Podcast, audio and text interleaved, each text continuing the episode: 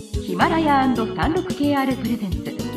5分でわかる真相チャイナイノベーション。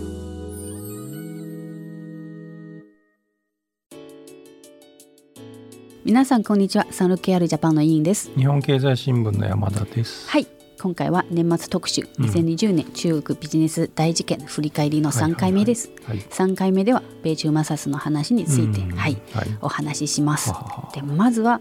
そうですねあの標的にこの米中摩擦のうーん標的になった。標的はいまあつまり米中摩擦ってえっと正しくは2018年のうん。3月かな？に始まったわけででそうですね。まず去年の去年じゃ今年の事件ではでないの。はないですけど、まあ、でもそこで標的になったその2社ファーウェイとバイトダンスは、まあ、2020年でまたまあ大きな進展というか、まあそうなんはい。であったので、うん。まあ、それを一応まあ代表的な、はい。えー、と話として、はいえー、としますが、はいはいはい。まずファーウェイですね、まあ、ファーウェイは本当にもうみんな多分よくあのまあよく出てるし。しあのなんとなくこのアメリカとのその話は分かりますが、はい。まずその2019年の時、うんうんうん。えー、とアメリカの商務省がファーウェイをあのエンティティリストっていうんですね、はい、に追加し、つまりアメリカ企業の部品とか技術をファーウェイに輸出する際には、まあ、許可制になる。ど実質、まあ許可制というか許可しないから、うん。つまりアメリカのそういう企業から輸出するそういうことは不可能になるということですね。まああのん。これねだ何回にもわたっていろんなのがなされてるからこの難しいんですけどだん最初は、えー、とアメリカからの企業とかのサービスとか商品を25%以上含んでるとダメとかっていうのから始まって、でそのつまりファーウェイに売るのか、うん。あるいはファーウェイから買うのかっていうのでもまた違うし、うん。でその25%もどんどんどんどん下がってきたわけですよ。うん。で、でそれは、あの2020年5月の時、うん。えー、とそうですよね。そのこのアメリカの半導体製造の装置とか設計のソフトウェアを使っている国内外すべてのそういう企業うん。のファーウェイとの取引を許可制にするっていうえっと、ようなのを発表したんですよね。階的に来たんですけど、あのい今の現在でいうと 9, 月えっと9月15日に要するにアメリカからのものがちょっとでも入ってたらダメみたいな感じになっちゃってでその日本の会社が供給する部品だってアメリカの技術を使ってるからダメじゃないのみたいなことになってで今じゃあどうなってんのっていうのが今の状態。12今12月まあちょっと早めに収録して12月には入ってますけどうん。結局9月15日からその売れないっていうことになったはずだけど今どうなってんのっていうのが正しい状況ですが、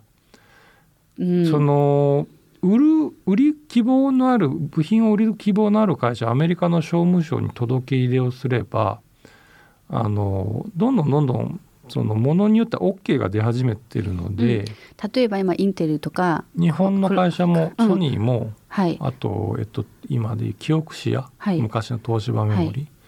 もう OK が出てるんですよ。ですけどあの高性能なそういうチップのそののがやっぱりダメですね。ここがね、これは実は今の段階ではよく分かってなくてつまり9月15日にそういうふうに出たけど一方で売りたい人はそのアアメリカの商務省に言えばあの結局 OK も出てるからどこの範囲がダメなのかっていうのが今一つよくつまりアメリカも統一的にこれはダメあれはダメって言ってるわけじゃなくてその案件ごとにやってるからうん。結局どこがラインなのかっていうの今一つよく分かってない。これちゃんとき見ないと分かんない、うん、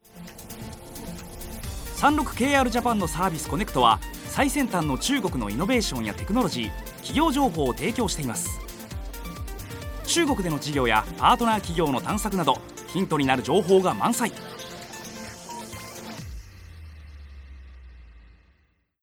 ていう状況になって状いると。況ですね。でそのうんまあ確かにちょっといろいろまだ曖昧なそういう部分がありますけどただまあその半導体はやっぱり中国製造技術はあの本当にこう進んでいるところと比べるとまだその遅れ、だからねこれね突き詰めていくとその結局そのクアルコムってアメリカの会社のスマートフォン用の 4G のは売っていいよっていうことになってるから、5G ですよね。結局何なんだっていう話になっていくわけですよ。でもこれは前山田さんが言った、まあ、その米中の技術のその派遣を、うん。あのこそうそう突き詰めうていくとだからその 5G そうの話。5G だしその突き詰めていくとそのアメリカから買ってそれをそのまま使う分にはあんま文句言わないっていうことねっていう感じ。つまりファーウェイが自分で開発するのはやめさせたいっていうのがだんだんやっぱそうなんだなっていうのが分かってきたっていう感じそういうのがやっぱりこう見えてきたということですよね。結局あれもいいこれもいいってなってるじゃんと。うん。でどうもファーウェイが売るサーバーに載せるインテルの半導体も OK であるとなるとアメリカから買えばいいんじゃんっていうアメリカから黙ってね、自国生産をやめてっていうのは最終目的だよね。結局そういうことじゃないのかっていうのはなんとなく分かってきたんですけどただそれもまだその全容が分かってないんでこれは来年にかけてもうちょっとその情報が出てきたら判断できるかなっていう気はしますけど。はい。はい、でそれからバイトダンスの TikTok ですね。それもまたもねはい。またねファーウェイについてのあ米中摩擦のその代表事件となっているんですけど、うん。結局それも曖昧で。でまず最初の最初はまあそうですね。今年の8月の時急にバイトダンスに多分ねその安全保障上のその理由でもうバイトダンスのこの TikTok つまり TikTok はそのババイトダンスの海外事業ですね。はい、TikTok は90日以内に、えー、と米国の企業本土企業に売却しようっていう指示を出したんですよね。それもみんな世界中がすごくもうはあみたいなそういう感じだったんですけど、まあでもそれは一応大統領令なのでしょうがなくバイトダンスもいろいろ動きました。で売却期限を一応11月の12日としていましたが、その後15日間延長して27日になったんじゃないですか。でさらにまた2週間を延長して、ねだから結局そうこうしてるうちに大統領が変わることがほぼ決まったのでうんちょっと今収録してる段階だと結局どうなるのかっていうのが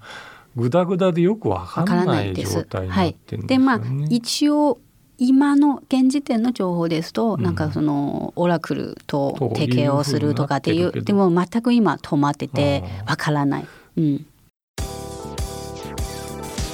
中国経済のさまざまな業界や企業紹介最新のイノベーションやテクノロジーを徹底解説5分でわかる真相チャイナイノベーション。この番組の最新のエピソードはヒマラヤで配信中。今すぐヒマラヤのアプリをダウンロードして要チェック。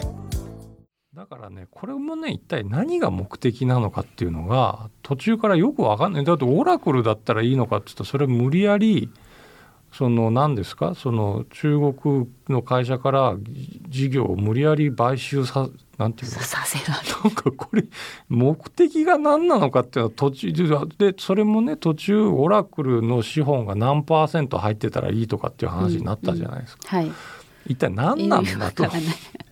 でもまあどこまでが確かにもう TikTok のその台頭はもうは半端ないですね、はい。もう一時期これはもう世界いやまあその今後もう本当に世界一の SNS アプリになる可能性もあるんじゃないの？みたいなっていうのもあってわからない。まあただそのトランプは中国に対する嫌がらせかもしれないですしだからその、うんそれ世界一の SNS になるかもしれないけどそれとアメリカの安全保障がどう関係があるのかちょっと全然理解できない。